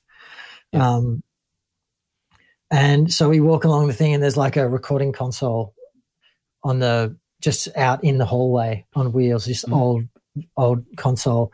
And he's like, "Oh yeah, that was um the, I think like like Dark Side of the Moon or something was recorded on that, or some some huge album. And I'm like, and it's just sitting in the hallway. He's like, yeah, every everything still gets used. Um, then he opened this cupboard, and he um there was this really old four track recorder. It was in two pieces, um, no, two or three pieces, and he was like, the Beatles rec- recorded their first album on that. And I was just like, holy shit. Um, yeah, yeah. Yeah, and just like all that stuff is just around, and they it's all it, it all gets used still, and it's all in in working order, and and yep. they all like they've, they've got obviously like guys that maintain it and stuff like that. Mm. Like the the I think the desk that we were recording with in Studio C, which is the smallest one, which is what we're in. Um, mm. That was getting used the next day in one of the other studios, so they had to like we finished and then they said, all right, cool, let's move it. So they kind of got it on its wheels right. and moved it out into one of the other into one of the other studios for the next day or something like that.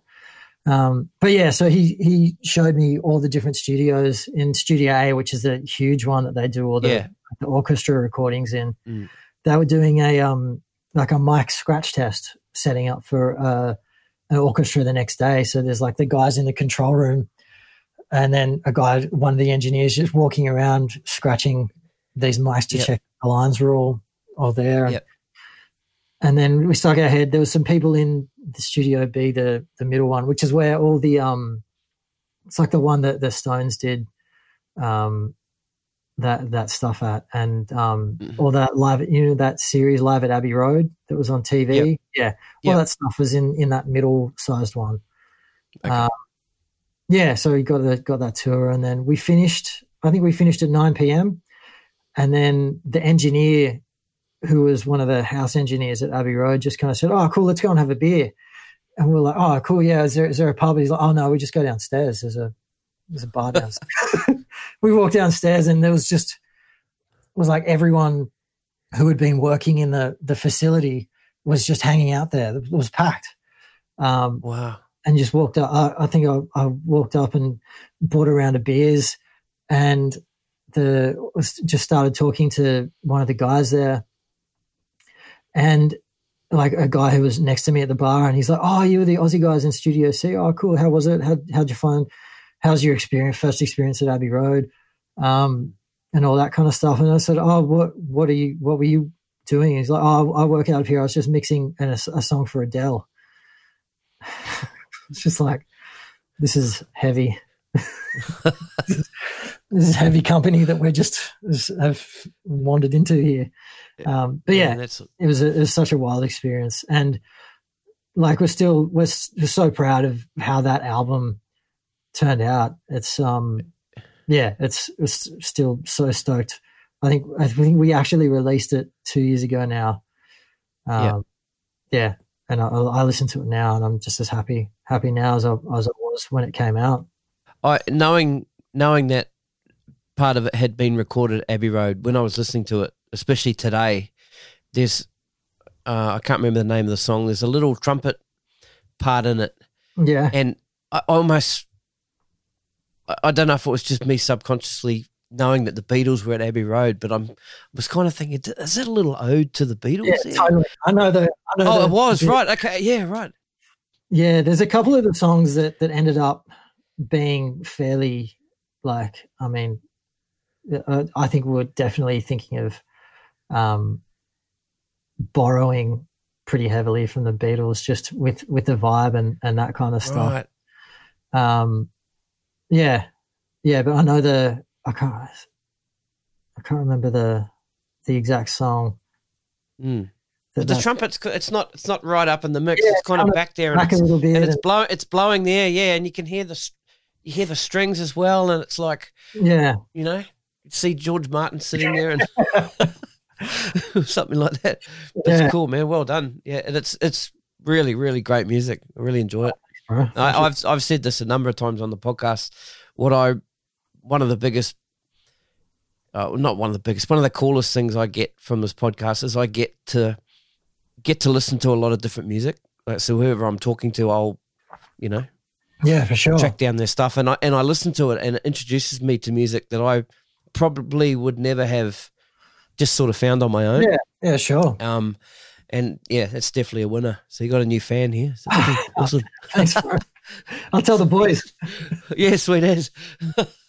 um, all right, let's. Um, I wanted to ask a few questions about the voice and that Yeah. experience for you, and Yeah, for and sure. um, um, I guess first up, how how did it come about?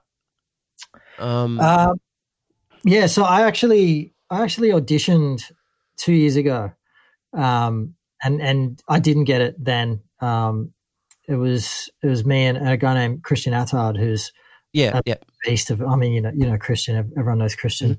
Um, so I, I didn't end up getting it at, at the time. Um, but when so this so Christian did it for the last two seasons, and then I think he had some stuff going on back in LA, so he couldn't he couldn't commit to the whole season or something like that. I think he he had some some maybe some stuff with his own band that he kind of had penciled in. So the MD Scott Scotty Aplin, he called me um, and just kind of asked me if I'd be keen if if I was if I was interested in, in doing it. Um, yeah, and I I was definitely. Mm. Um, Mm. It was one of those moments where, like, I was I was obviously disappointed that I didn't get it when I auditioned two years ago, but at the time, like, I walked out of the audition thinking I couldn't have done any better. okay, Um, and it also kind of kicked my ass to to to get a couple of other things happening because there's it's, a lot of that show. I mean, increasingly so is a lot of it is played on synth bass, um, and there's def there's also some upright stuff as well.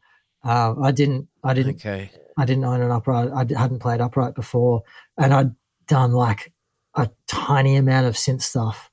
So Yep.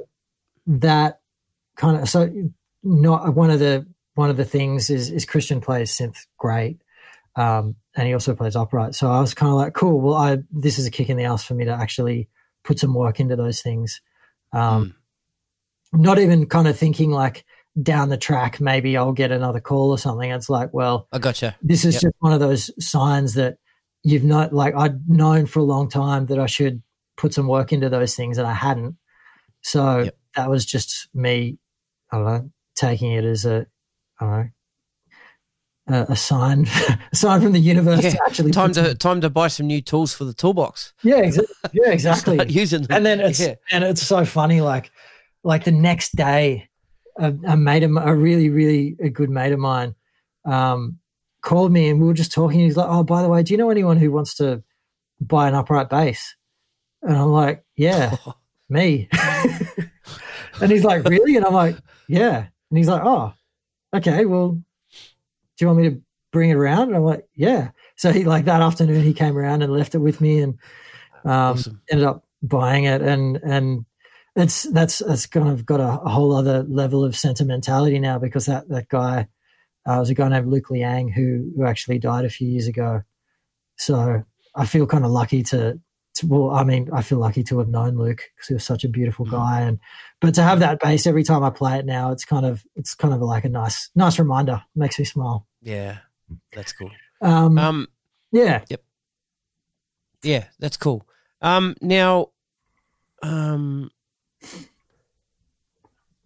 so when you started started out, you know, at the start of the year, it was all it was pre-COVID. Um, when you did the blinds and and the battles, you had crowds there, Yeah. right? Right. Um, it must have been must have been strange to kind of go back back after your production break and not having crowds there because it's kind of what the show's all about, really, isn't it? Yeah, totally, and especially because Mm. like it was And- my first season, but the other guys in the band, Yeah. like, um, like Michael Dolce on guitar, Adam Sofo, Mm. keys, Scotty, um, Scotty on keys and MD, they'd done it every Mm. season. So, so this was Yep. their ninth season, and Andy on drum, Andy Fissenden on drums. This was his second season, so they all kind of they, they'd known what what it was like, and they were kind of saying, "Oh yeah, this is how this this works," and they'd kind of give me a heads up going into each round about what what what's different from the last round and how things change. And then they're like, and then we get to the lives at the end, and it's like everything is like it's everything is timed, and you kind of like it's it's it's a whole other level of excitement and I guess pressure. Mm. Um, and then kind of when we went back in there and even talking to them, they're just like, oh man, this is this is so weird to be doing like the live rounds, yeah. but not having not having an audience. And and having two of the judges on screen. I know. That was right, another yeah. that was another thing that was kind of mm. a, a, a little bit weird, but they ended up getting different Aussie like icons to come in or Aussie artists to come in and be like a guest guest mentor each round. Um, right. Yeah, so I think like the Veronicas did one, Amy Shark did one, Daryl Braithwaite came in. Yep. Um, mm. So yeah, that was I guess it ended up working. I mean, we got to play the horses with the guy who made the song famous. yeah, that's awesome. that was uh, yeah, because that was that was the one of the things I was going to ask was you know, when you're doing those um those sessions with with the artist, how's that done? Is like the is is the um is the judge basically FaceTiming it in? Yeah, and, well, talking and for the, for those hmm. for those two, they were yeah, like they they had a satellite, they had a satellite hookup, um, right? To right. so they'd beam them in on the screen, and it was it was all real time interaction, and they'd kind of sing the song, and then they'd they'd do the it's called the the mentoring sessions, um, okay. Yeah, so that's it was the same same setup as I guess when they filmed the live show. They'd satellite in and and just be there either in London or Los Angeles. Right. Yeah. Right. Now playing playing live. Now, how's how was that pressure? Yeah, playing playing live to TV. Sorry, I mean playing live to TV. Yeah, it's um, it's it's different, especially I mean, it's it's funny the way that the the show the show works in terms of like the workload. So you start off with the blinds, and there's just so much music to play. Um, it's, it's kind of like a baptism of fire. You kind of go with like a hundred songs, and you you're playing, you're getting getting sounds and, and learning and, and reading a hundred songs. Um, mm. So I think in terms of the pressure, I definitely I was definitely nervous going into the like the first day on set. Um, mm. doing just kind of going, oh shit, like trying to make sure I had all my shit working and getting used to the setup of, of my little workstation that we we had set up. But I think once once I kind of got into a bit of a like you kind of get a couple under the belt and then you're like, all right, cool, this is this is this is cool. I'm I'm I'm with this now. Mm. Um, and then it's just a, a matter of like I don't know, trying to forget that there's cameras there, but not forget, just kind of focus on nailing your part. And millions of people watching. yeah, well, the, there is that. Um, yeah, I don't, I don't know. It's um, it's I'm I I I consider myself pretty lucky that I'm I'm generally a pretty level-headed and yep, laid yep. laid back guy. Yeah. Um, so I'm able to to kind of talk myself out of nerves or mm. or kind of use that's actually something that high school music teacher told me um, we're doing a, a, performance at the opera house actually and i was i was backstage and i was obviously super nervous it was my hsc performance um, and he was like look i know you're nervous but this is just another gig and you just have to use those nerves as like use that as your energy for the performance. Um, and I've just always remembered that. So anytime I kind of get nervous, it's like, cool, you, um, I just kind of try and tell myself that, that I know how to do it. Like you just like, I know how to play bass. I know how to, I know how to yeah, do these songs. Yeah. That's, um, that's why you're there. Yeah. It's, and it's, it's that kind of thing. Um, I think I read, I read like an interview with Pino Palladino once, and he was talking about this thing called trust chops He's like at the end of the day, you just need to kind of let go and trust that you've done the work and just mm. let let it kind of happen. Mm. Um, so I kind of I try and remember that, and just just try and I don't know, just try and nail it and just Mm. and focus and and do what I'm do what I'm there for. I mean, the thing with the thing with playing in a band like that is everyone is really so great. Like it's such Yeah, a killer yeah. band. Yeah. Um, and everyone is just so all over their stuff. Like like Mhm. Dolce's all over all the guitar sounds and like Mhm. everyone's just taking care of their business. Mhm. Um, and I just think, cool. Well, now I have to do the same because that's my job here is to is to take care of my part of the this, so we can all so it all works together. Um, and everyone in everyone in that band just does such a great job of that. You just they just nail it, Mm. and then you hear it, you hear it back, and you're just like, yeah, that sounds fucking great. Yeah. Did, did you did you did you stuff up at all? Uh, there are a couple. There are a couple of little things. Mhm. Um, nothing, nothing major. I think.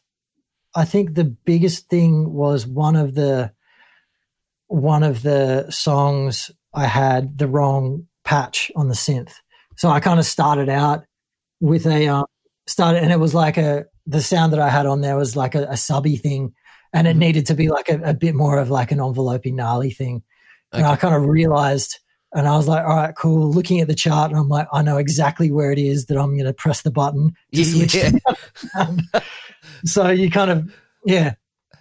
I um, I, I think I, I was like, all right, cool. Uh, there's a there's like two beats before the first chorus or at the end of this section. So I think like the first four bars or something, I'm playing this subby sound, and then I hit the note, and then I, I hit the the patch change, and then I, I had the other sound, and I was like, all right, cool. Now just don't fucking don't fuck up anything else. Um, it's but it's it's one of those things that you kind of like, you kind of one of those lessons that you you learn where, like I, I remember learning very on very early on that you just have to live with your mistakes. Like there's nothing Yeah. you can do to change them. So Yep. you can either let it ruin the rest of the song or the rest of the gig, or Yep. you can just forget about it and get on with Yep. it. Um, and that was definitely one of those moments where I was like, "Cool, let's just get on with it." Um, I spoke to I spoke to the uh, to to a um a drummer on the podcast a while back, and he had played um some live live TV, and there was a spot in the song. I think the it was supposed to end on the on the on the end of four or something like that, and then the whole like the band stopped at the end of four, but he hit the one of the next bar, and um like when you listen back on to the TV, you can't, you don't notice it, but yeah, he said that everyone just went like looked at him and it just con- yeah, it consumed him and it messed him up for days. Eh? It just really cut him up. Yeah, I man, it, it, it totally, can. Take it, you know, you can take it many ways, I suppose. yeah, It totally. Like you've got the you've got the other sort of attitude. Well, I mean, it's happened. Move on. Yeah, and it's. I mean, there's. I mean, I, I mean, thankfully that I'd, I'd done enough work in the lead up, especially for the for the blinds. Is is the it's probably the biggest thing, just because there's so much music, and you don't. As the rounds progress, you play the songs a lot more together as a band, Right. So you get a chance to kind of refine things a little bit more. Yep. But the blinds is kind of like you've got like a hundred songs to get through, uh, and they're huge days, and like you start early, and like, uh, like pr- I think everyone, like everyone makes a mistake. Like there's there's always like a little thing where, um, yeah, so like someone will, will do something like this. It's like you just have a, a a brain snap for like a split second, and you come in like a little bit late on a note or something like that. But there's nothing that that's ever really that horrific that that happened that that wasn't able to to just be either like fixed or or even not not even noticed. Yeah. Yeah, that's cool. Yeah. Are you are you doing it next year? Do you know? I don't know. Um, I You don't know, like. yep. I, I don't know if um, if if it's going ahead just because we Yeah, haven't. suppose. Yeah. Yeah. I mean, I, I expect that. I, like, I, I would. Well, the band would be like one of the last groups to know. Uh, Okay. well, maybe not the last, but like, you know what I mean. Like, we'll get told sure, I know. if it's happening when it's when it's happening.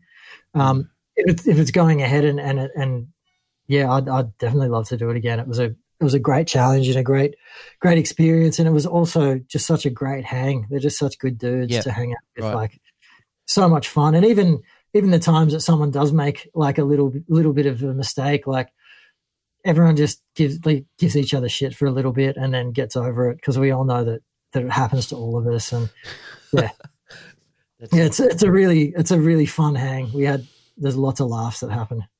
Yeah. Um, I noticed on your Facebook, um, you you post a fair bit, um, in regards to things like Support Act and um, some anxiety groups and, and stuff like that. Um, Yeah, yeah. What's your what's your thinking around around that? Is that something that you deal with yourself and and are sharing sharing to other people? Um, I, I I say that, and I'm I'm happy to say this, but um, anxiety is something that I've had to deal with all my life. yeah, Um, you know, severe severe anxiety. I, I mean, I've got it. I've got it sussed now. I've got control of it and that kind of thing. But I know how debilitating it is, and and when I saw that on your Facebook, it, it sort of piqued my interest and and yeah.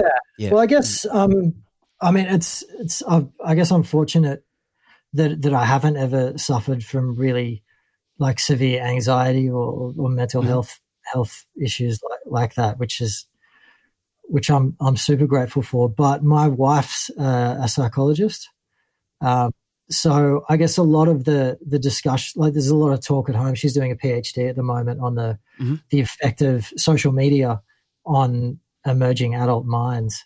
Um, So Mm. like it's it's something that that we talk about quite a lot at home, um, and it's also something that I'm really aware of that a lot of musicians suffer from.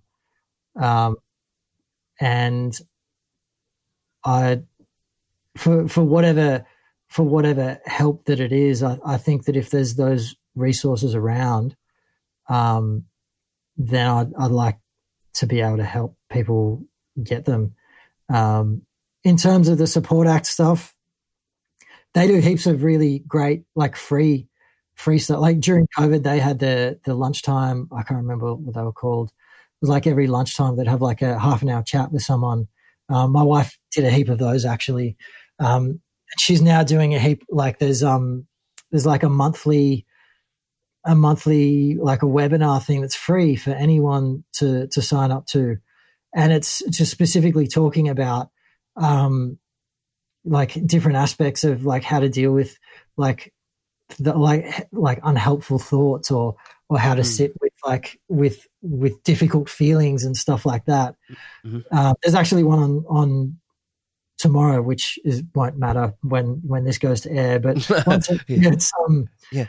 yeah once uh, it's at least for the next while once a month a support act and it's it's free for people to join so um if that can can help some people um deal with with some some harder stuff or or even just kind of like just maybe normalize it a little bit more Mhm. um because it's something that I think it's it's better now than it, it probably was in the past in terms of it there being less of a stigma about it, but a lot of people still won't talk about Yeah. um, having having if they're going through some problems. It could be anything. Like Mhm. it, it doesn't have to be like full out depression. It can be anything. Um, totally. but there's there's definitely I think a, a lot of people might not feel comfortable talking about that. So I guess I, I I guess the reason I share it is because I think that it's great, and I think that those conversations are are really useful to have.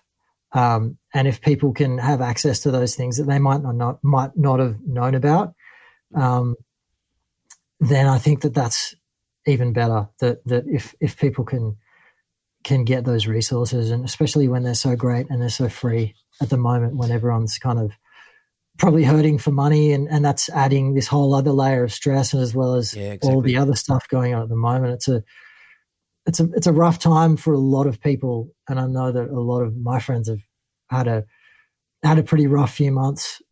Mm. So I, I try and share that that stuff whenever whenever I can, and and hopefully people see it. And uh, I just I don't know, just like people to to talk to each other. It's it's it's um. I'd I'd rather not have. I'd I'd rather not have what happened with Luke happen with any more of my friends. Gotcha. Um, yeah, Good stuff, man. Well said. Well said. I'll um, I'll link um some of that stuff in the show notes of this episode. yeah, So just open up your phone, people, and click on the links. And um, yeah. And there's heaps of that stuff around. Like if, if people yeah, there is. like need want to know where more of that stuff is, just send me a, a message on Facebook or something. Like Great. even if we haven't met, I'll, I can point you in the right direction and, and that kind of Oh, stuff you're too. good. You're a good man. Um, earlier today, I I said um, I need you to choose one song, and that and that song is to be a song that's had probably the greatest or biggest impact on you. Um, now I'll, I've got the song queued up to play. Um, so I want you to introduce the song, and then um, we'll talk a little bit about how it's had the impact on you, and then we'll, you know we'll listen to the song a little bit and we'll talk about it. And um, so if you can tell me what that Yeah, that it's song is. song is called Voodoo by the Neville Brothers. can you hear it? Oh,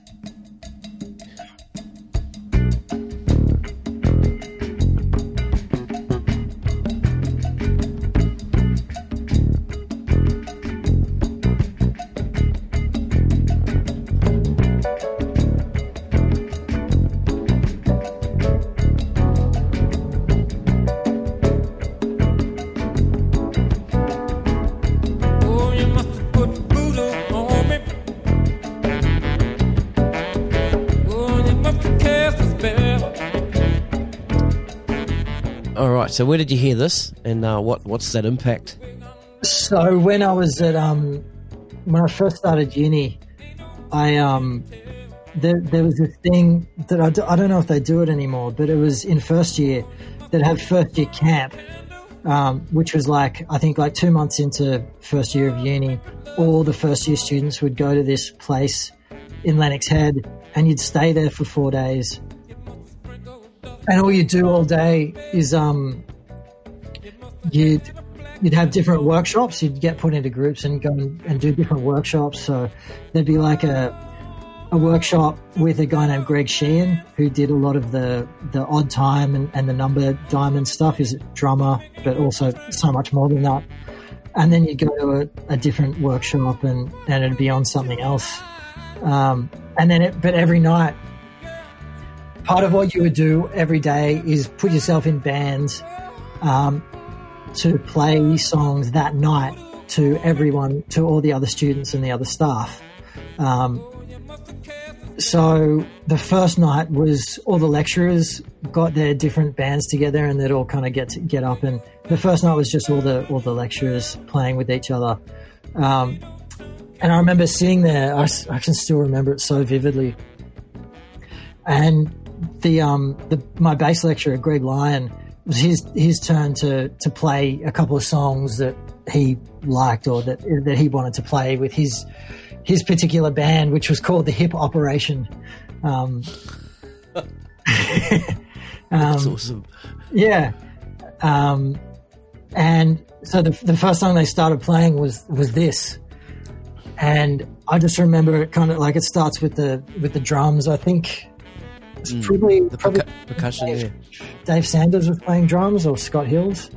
Um, and it started, and then that bass line kicked in, and I was just like, what the fuck is this music? I was like, I, I was just like, what, like, what am I, what am I hearing? What is this? And I just sat there for the whole song, and then the, like the vote that started coming in, and it was like, he was singing, and then I think one of the other lecturers was on the on backup, and I was just like, "This is the coolest shit I've ever heard." It's just so swampy and funky, and yeah, it just it, it left a, a huge impact on me. And so the next week, I got into my one-on-one tutorial with with Greg, and he was kind of saying, "Oh, how'd you how'd you like the camp?" and and yeah, like it was, it was a good fun and, and all that kind of stuff. I'm like, yeah, yeah, it was all good. Tell me about this. What was that song? like, he's, he's like, what song? I was like, the, the first one. And he's like, oh, and he just started playing the bass line. I'm like, that one. Tell me everything about that. Then he's like, oh, that's the Neville Brothers. Um, and so he introduced me to the Neville Brothers and the Meters. Um, and that just that blew the blew the doors wide open for me in terms of just that kind of funky music. Um, he'd kind of, I'd, I'd kind of come in and he'd give me like each week or each each every other week or something like that. He'd just give me a CD that he'd made, and he was like, "I just I I burnt you a copy of this CD," and it would just be like mixes of all this kind of stuff and some like like Little Feat. Um, Mm. And like Parliament and stuff. And then he, he gave actually gave me his CD copy of the Donny Hathaway live album. Oh man. Um, and this was this was kind of when before it had been reprinted. So he was kind of like, "Don't right. dare fucking lose this. I, I haven't had a chance to burn it, Yeah. but you need to go and listen to this album." And I remember Yeah. taking it to the library uh, and and burning a copy, and then just like listening to it and just going, "Oh man, this is." It's like a lifetime of, of learning. Yeah. Do you know do you know Simon Olsen? yeah. Yeah.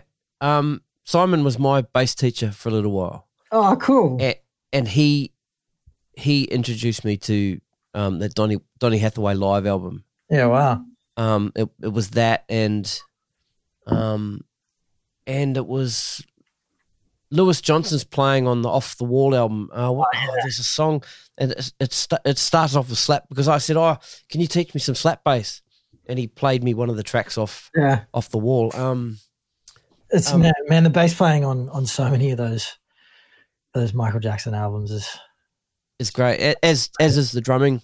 yeah Yeah, it's just all re- really good stuff. Um, Yeah. you mentioned the me- you mentioned the meters before. Um, Yeah. when I asked Jackie what his song was for this segment, it was Yeah. a meters song. Yeah, I could have guessed that.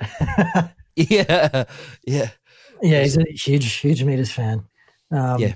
I guess that's the the playing playing in Lachy's thing. There's definitely space for for it to go down that path as well. Like Mm, because Lachy's all over all that kind of all that kind of funky keyboard stuff too. mm. Um, so there's definitely times where we've just in the middle of a song broken into a meter song and just jammed out on that for a while. Ah, that's Um, awesome. Yeah, yeah, that music is that that like for a long time I I didn't really want to listen to anything else but that. Mm. Um, yeah, there's a, there was a, a compilation. It was on um, Soul Jazz Records. It was just called New Orleans Funk, and I think there's three there's three volumes of it. But the first one was a CD in the in the the library at uni. I remember borrowing that, and that had some killer stuff on it too, like Lee Dorsey and, and Mm. stuff like that. I think all that stuff's on Spotify now as well. But like just all that that kind of music, and so that that Neville Brothers song was like the doorway for me to get into all of that kind of stuff. Mhm. Uh, and a lot of the gigs that I did when I first moved to Sydney were playing a lot of that that kind of music. Like Right. yeah, like we'd be we'd play at the Mac. Um, Yep.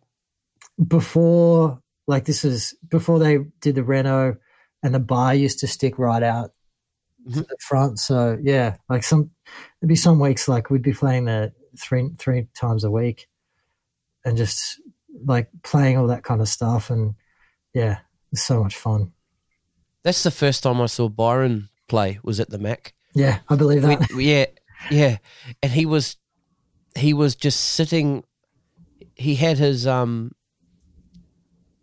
It was just a single twelve, I think, and he was sitting on that, and he had his head sitting, sitting to the side of that, and he had a little synth there, oh and yeah, he had his bass, and like it seemed like he just wasn't interested in being there, but I, it was one of the most phenomenal yeah. bottom end performances I've ever seen. It's just incredible. Oh man, he's Yeah. a he's a badass. He's such a beast. Yeah, He's such, yeah, he's one of my favorite bass players. yeah, awesome. So creative, like the the way he plays. Um, like he, he'll play things in a in a way that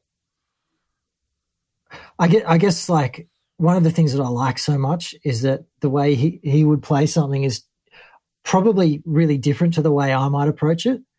Um, Mm. or just like maybe the same thing coming from a different angle that I hadn't thought of. But I kind of hear it and I'm just like, oh, fuck yeah, that's great.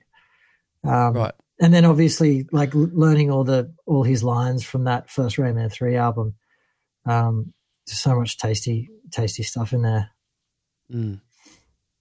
Very cool. Yeah. yeah. Joel Burton, Joel Burton, it's been an abs- absolute pleasure Oh, man. um, sitting and chatting with you tonight. Like I said, I wish wish we were sitting in front of each other right here.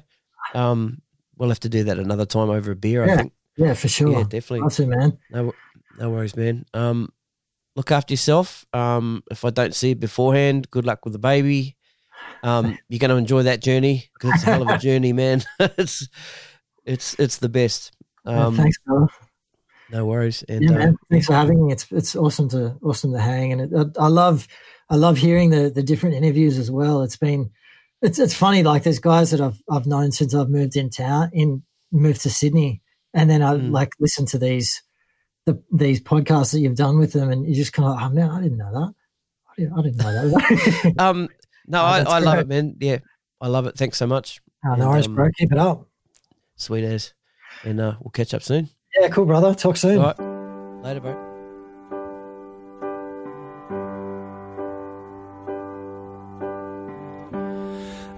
Was nothing I could say to you that would let me through to the place I long to be behind your walls.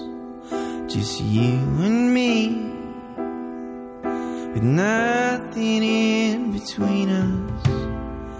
My definition of free think I scared you off the day we met. Just hadn't happened yet. But you soon would, and then you would surely let me go. For fear of hurting me so.